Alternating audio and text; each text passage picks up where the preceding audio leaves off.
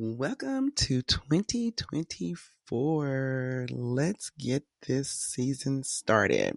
So, as Nigel in the infamous movie The Devil Wears Prada said, All right, everyone, gird your loins. And he said this in preparation for Miranda, the infamous Miranda, walking into the building. Well, I'm saying it in reference to the DECA season, CTSO season, walking into the building. It is January and it is time to get ready for competition. You've done all of your prep. Now it's time to get the show on the road. All right, so in this episode, we're going to be talking about a DECA advisor prep guideline that I've put together for competition season.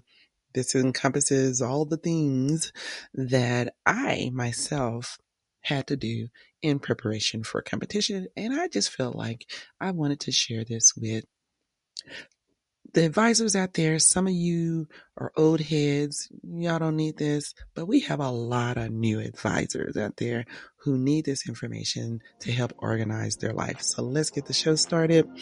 Welcome on into the room and let's go.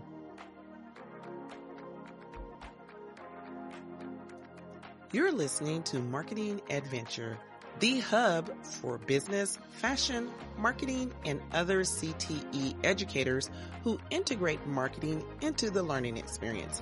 I'm your host, Jackie Walker. Each week, I'll cover marketing education concepts, strategies, tips, trends, frameworks, and other information to equip you to connect your classroom to digital natives while cultivating an engaged learning environment. So come on into the room where your favorite beverage, snacks, and even your cell phone are all welcome. All right, so I want to lay out for you a framework for um, getting prepared for competition. I call this my DECA Advisor Prep for Competition framework. Now, of course, if you are an advisor or sponsor for another CTSO, you can use this same framework. Um, I'm going to provide to you this free document that has this outlined framework and it is editable. So you will be able to go in and make changes to fit your particular CTSO or even if you're a DECA advisor, you can still go ahead and make adjustments according to your district in your state. Okay? So, this particular framework that I am introducing has four silos. And so when I say silos, it's because they're vertical on this chart that I have. The first silo is the chapter. So these are things that the um, that are done within the chapter for just specifically organizing in and um, doing the paperwork. Now, the next three silos are related to competition. So the first, um, the second silo is district or provincial for DECA, and it may be called something else for you and your CTSM. The next level is state, and then the next level is national. For DECA, that's ICDC, the International Career Development Conference. All right. So now those are my silos within this chart. And of course, we have a silo that's the required action. That's the very first silo. Okay, now in addition to the silos, I have two sections that are horizontal. One is administrative, and the other is signatures required. So let's get into the administrative section of this outline. So within the administrative section, I have two areas that I call one is called get started and the other is called the approval process. Now, as you look at this framework, you will see that moving horizontally across the framework in the get started section, or for all my sections actually, um, you will see there are X's checked or, or marked in each section for what person is needed to initiate the work or approve the work or sign a document in each one of these actions that are listed. So let me just get started. And the first section is called Get Started. So that section is basically just the initiation of the process for the year for the chapter. So the first thing I have listed is chapter registration. For DECA, chapter registration is generally due at the end of October. So we want to initiate getting our our students signed up for DECA and then submitting the paperwork to get that approved uh, for payment so they can get our, our dues paid. And so if you're looking at the silos, this falls within the chapter silo. And the two responsible parties to involved in this process are, is the teacher and administration. And I didn't state that at under each silo, there are four different four or five, depending on which silo it is. In the chapter silo, there's only four, um, and there are four um, people who are listed under that silo. And I have them just with the letter T for teacher, S for student, P for parent, A for admin.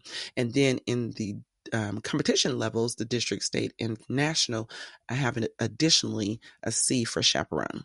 All right, so now that I, I've outlined that, let's get back over here and talk about the chapter registration. So there's an X under teacher and administration because the teacher has to submit the documentation for registration and then submit documentation to the admin, which was our business office, for approval for payment of those registration fees. Okay, so those are the two parties involved in the chapter registration. Next, I have listed um, the competition registration.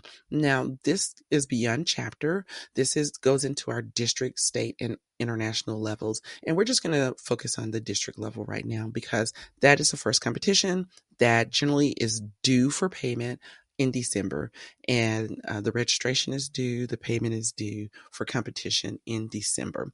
So we want to go ahead and initiate that um, pretty quickly in the semester.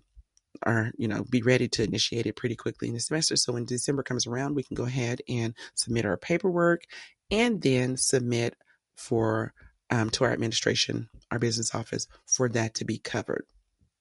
All right. And then the next thing for getting started is the fundraiser because most of us have to raise funds for competition. Um, now, I know there are some schools and districts that have money, buckets of money sitting there waiting to pay for all these wonderful activities that their students are doing, but many schools have to raise money for their students to compete in competition. So fundraising is something that's initiated by the teacher and involves the administration approval. So those two boxes have an X on them. Uh, so that is something that we want to get started pretty quickly at the beginning of the school year so that we can have those funds ready to pay our dues in our registration for competition. So this is, this completes the area that's called get started.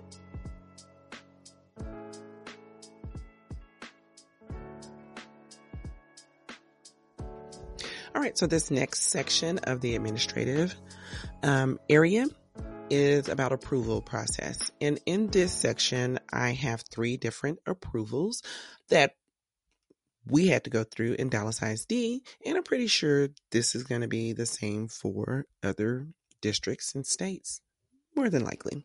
So the first one was the field trip approval. The second is the sponsor financial approval. And then the third one is the student financial approval. Now, I don't want to go too far into these, but I will just quickly go over some of the forms that were needed for the field trip approval and then over the areas that needed to be approved for um, for the student and the sponsor finances. So for the field trip approval packet that we had to submit for district, it had several forms and several things that were needed. So, in alphabetical order, I'll just list them really quickly.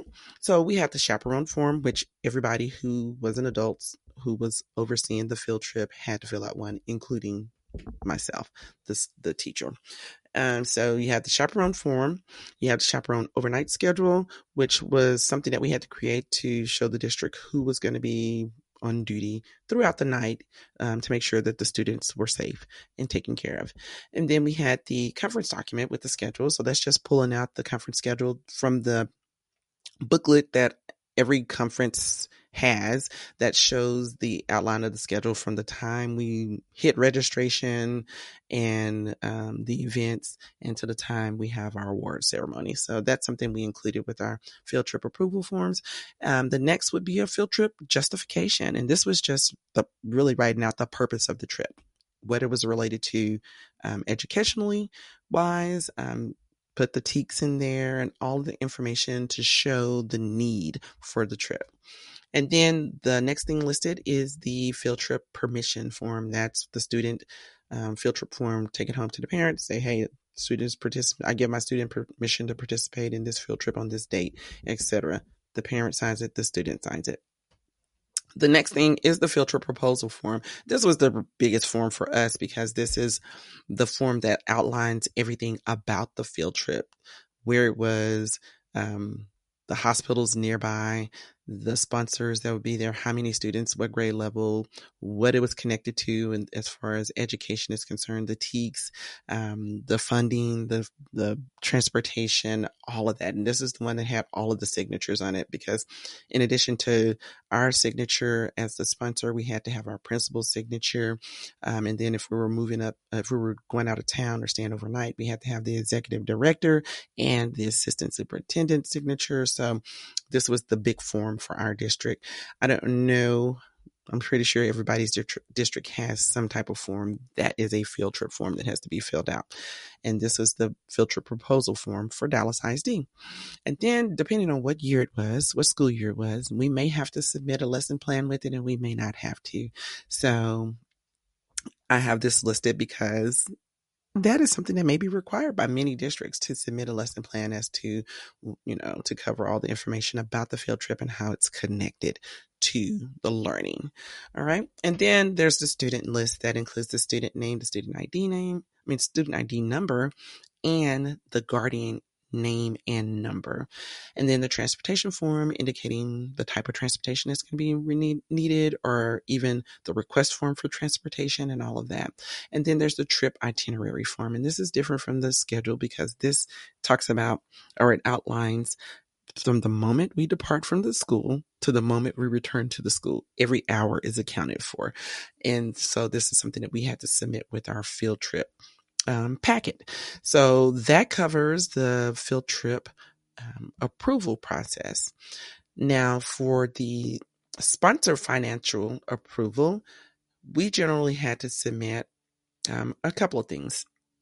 But we wanted, we, we had to submit it to request funding for our registration, our lodging, our meals. And then we had to submit um, documents that showed, you know, the conference. Again, the conference schedule, um, the DECA invoice, and then we also had a different document that teachers had to submit for either reimbursement or prepayment of our um, expenses. So this is all within the sponsor financial approval, which is its own process. And then we had our student financial approval, and this is the approval for funding the student expenses in trip. So the expenses that we're talking about are the DECA registration, the lodging, the meals, and the transportation. And generally the doc- documents that were needed were the DECA invoice, the student list with the guardian information, and any other things that they wanted us to submit. Um, along with that, depending on the year again, because every year things change. so with any of these processes, if you're looking at the chart, um, you're going to see that the parties involved are the teacher and the admin for every level district, state, international. So at every level, we had to do this paperwork. So three times we are submitting the field trip process approval, the sponsor financial approval, and the student financial approval.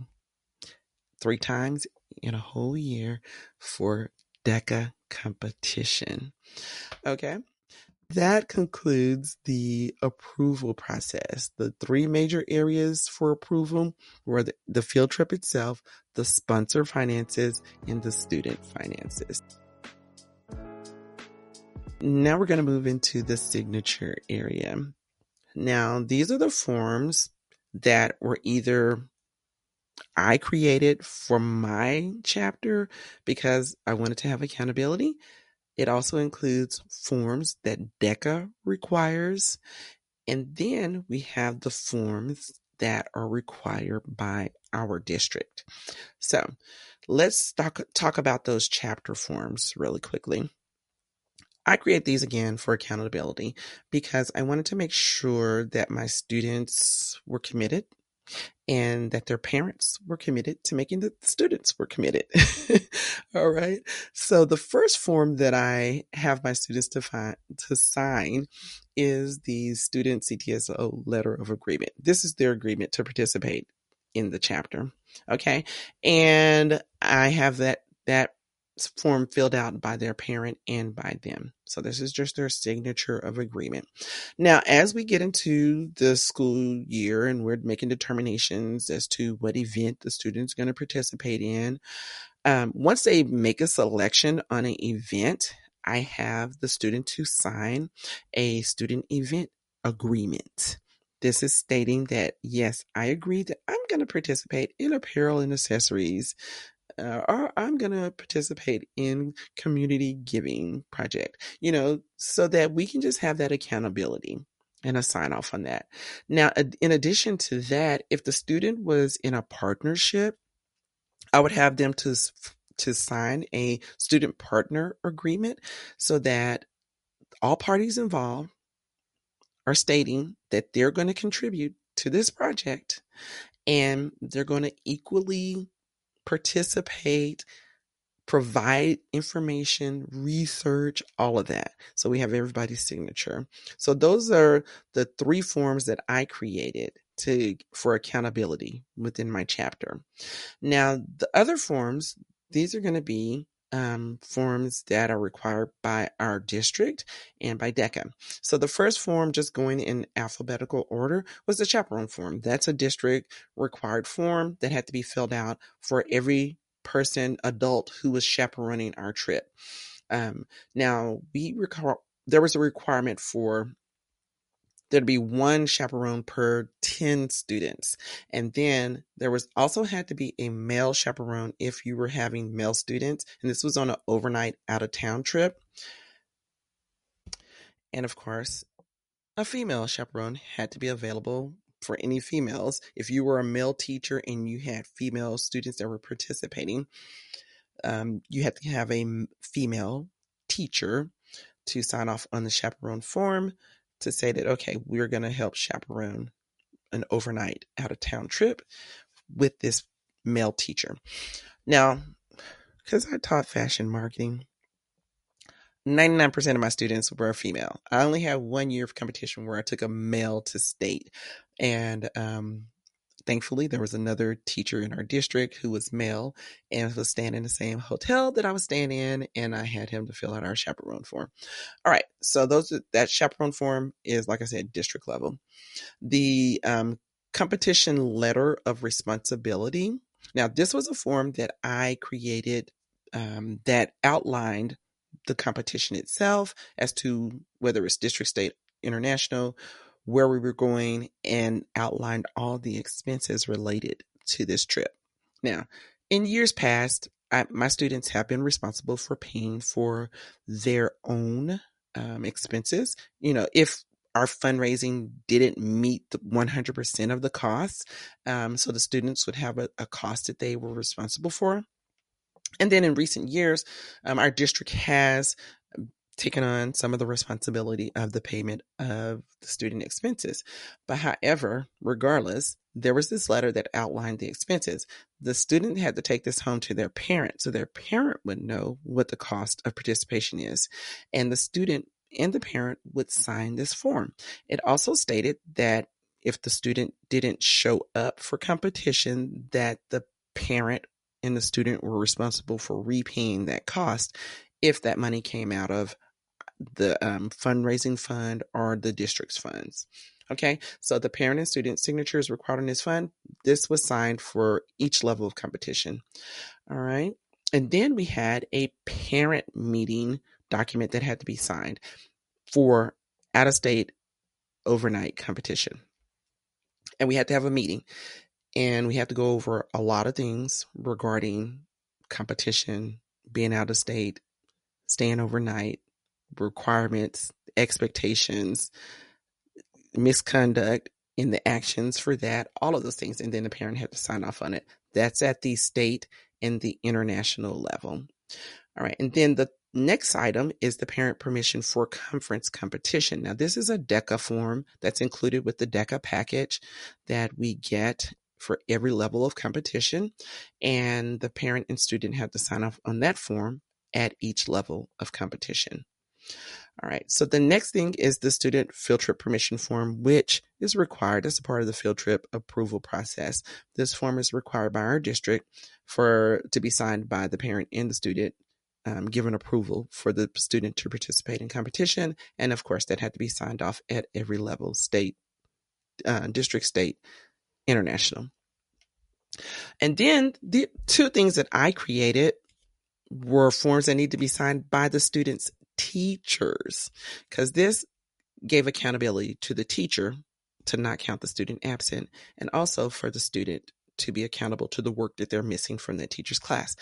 One of them, the first one is the testing letter, um, because we changed from having testing on site at the event to having testing in the school, um, at the, the student school and proctored by another teacher or adult. So we did that during the daytime rather than before or after school. And so we the student would miss one class because it's a 90 minute test and we were block scheduled. Um, and so they would take that letter to their teacher for the class that they're missing. Um, so the teacher know where the student was, number one, and would agree to allow them to make up the work that they were missing for class.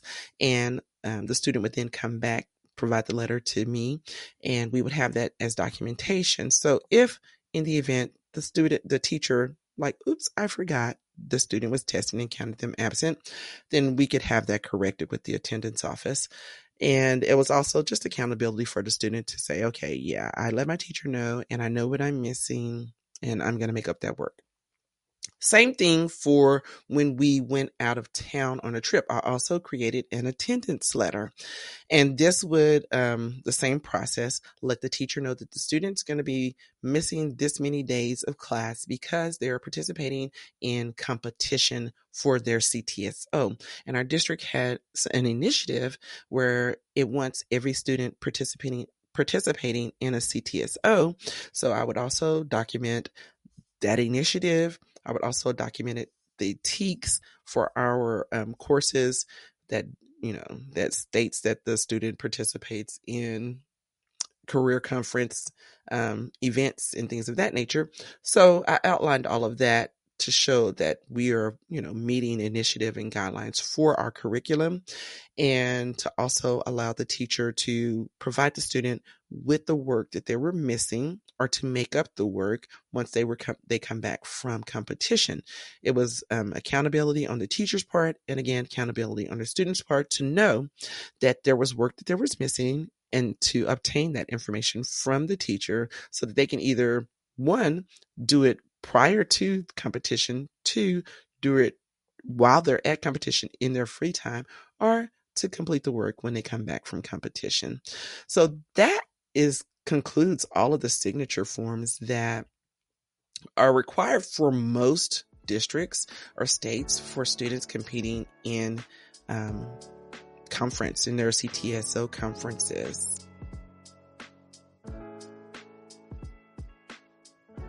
I hope this information has been valuable for you. And um, I know you veteran teachers probably have this down pat, but it's a lot. And there were times when I, I would always say, I need an assistant. It's a lot to cover. And if you're a new teacher, it can be pretty overwhelming. So I hope that this form will give you some kind of um, guideline, um, a reference point for you to go back to to make sure that you have all things taken care of. But of course, you definitely have to follow your district, your state's guidelines for completing the paperwork that you need for competition and field trips. Again, you can get this framework for free. Um, just click on DECA Advisor Prep in the description are the show notes and you can have access to this. So I hope that you have a wonderful competition season this 2024. And if you're feeling overwhelmed, just step back and take a breather. Get some support from some of your peers who are also advisors or sponsors for the same organization. And, um, yeah, happy competing. Now stay tuned for the next episode where I will go into covering trip prep. So this is like covering information for right immediately before your trip, during your trip, and the return from your trip. So stay tuned for that in the next episode. Until then, have a wonderfully blessed day and go get it for competition. Thanks for listening to Marketing EdVenture. Remember to subscribe, rate, review, and share this episode with someone you think would benefit from the information shared here today.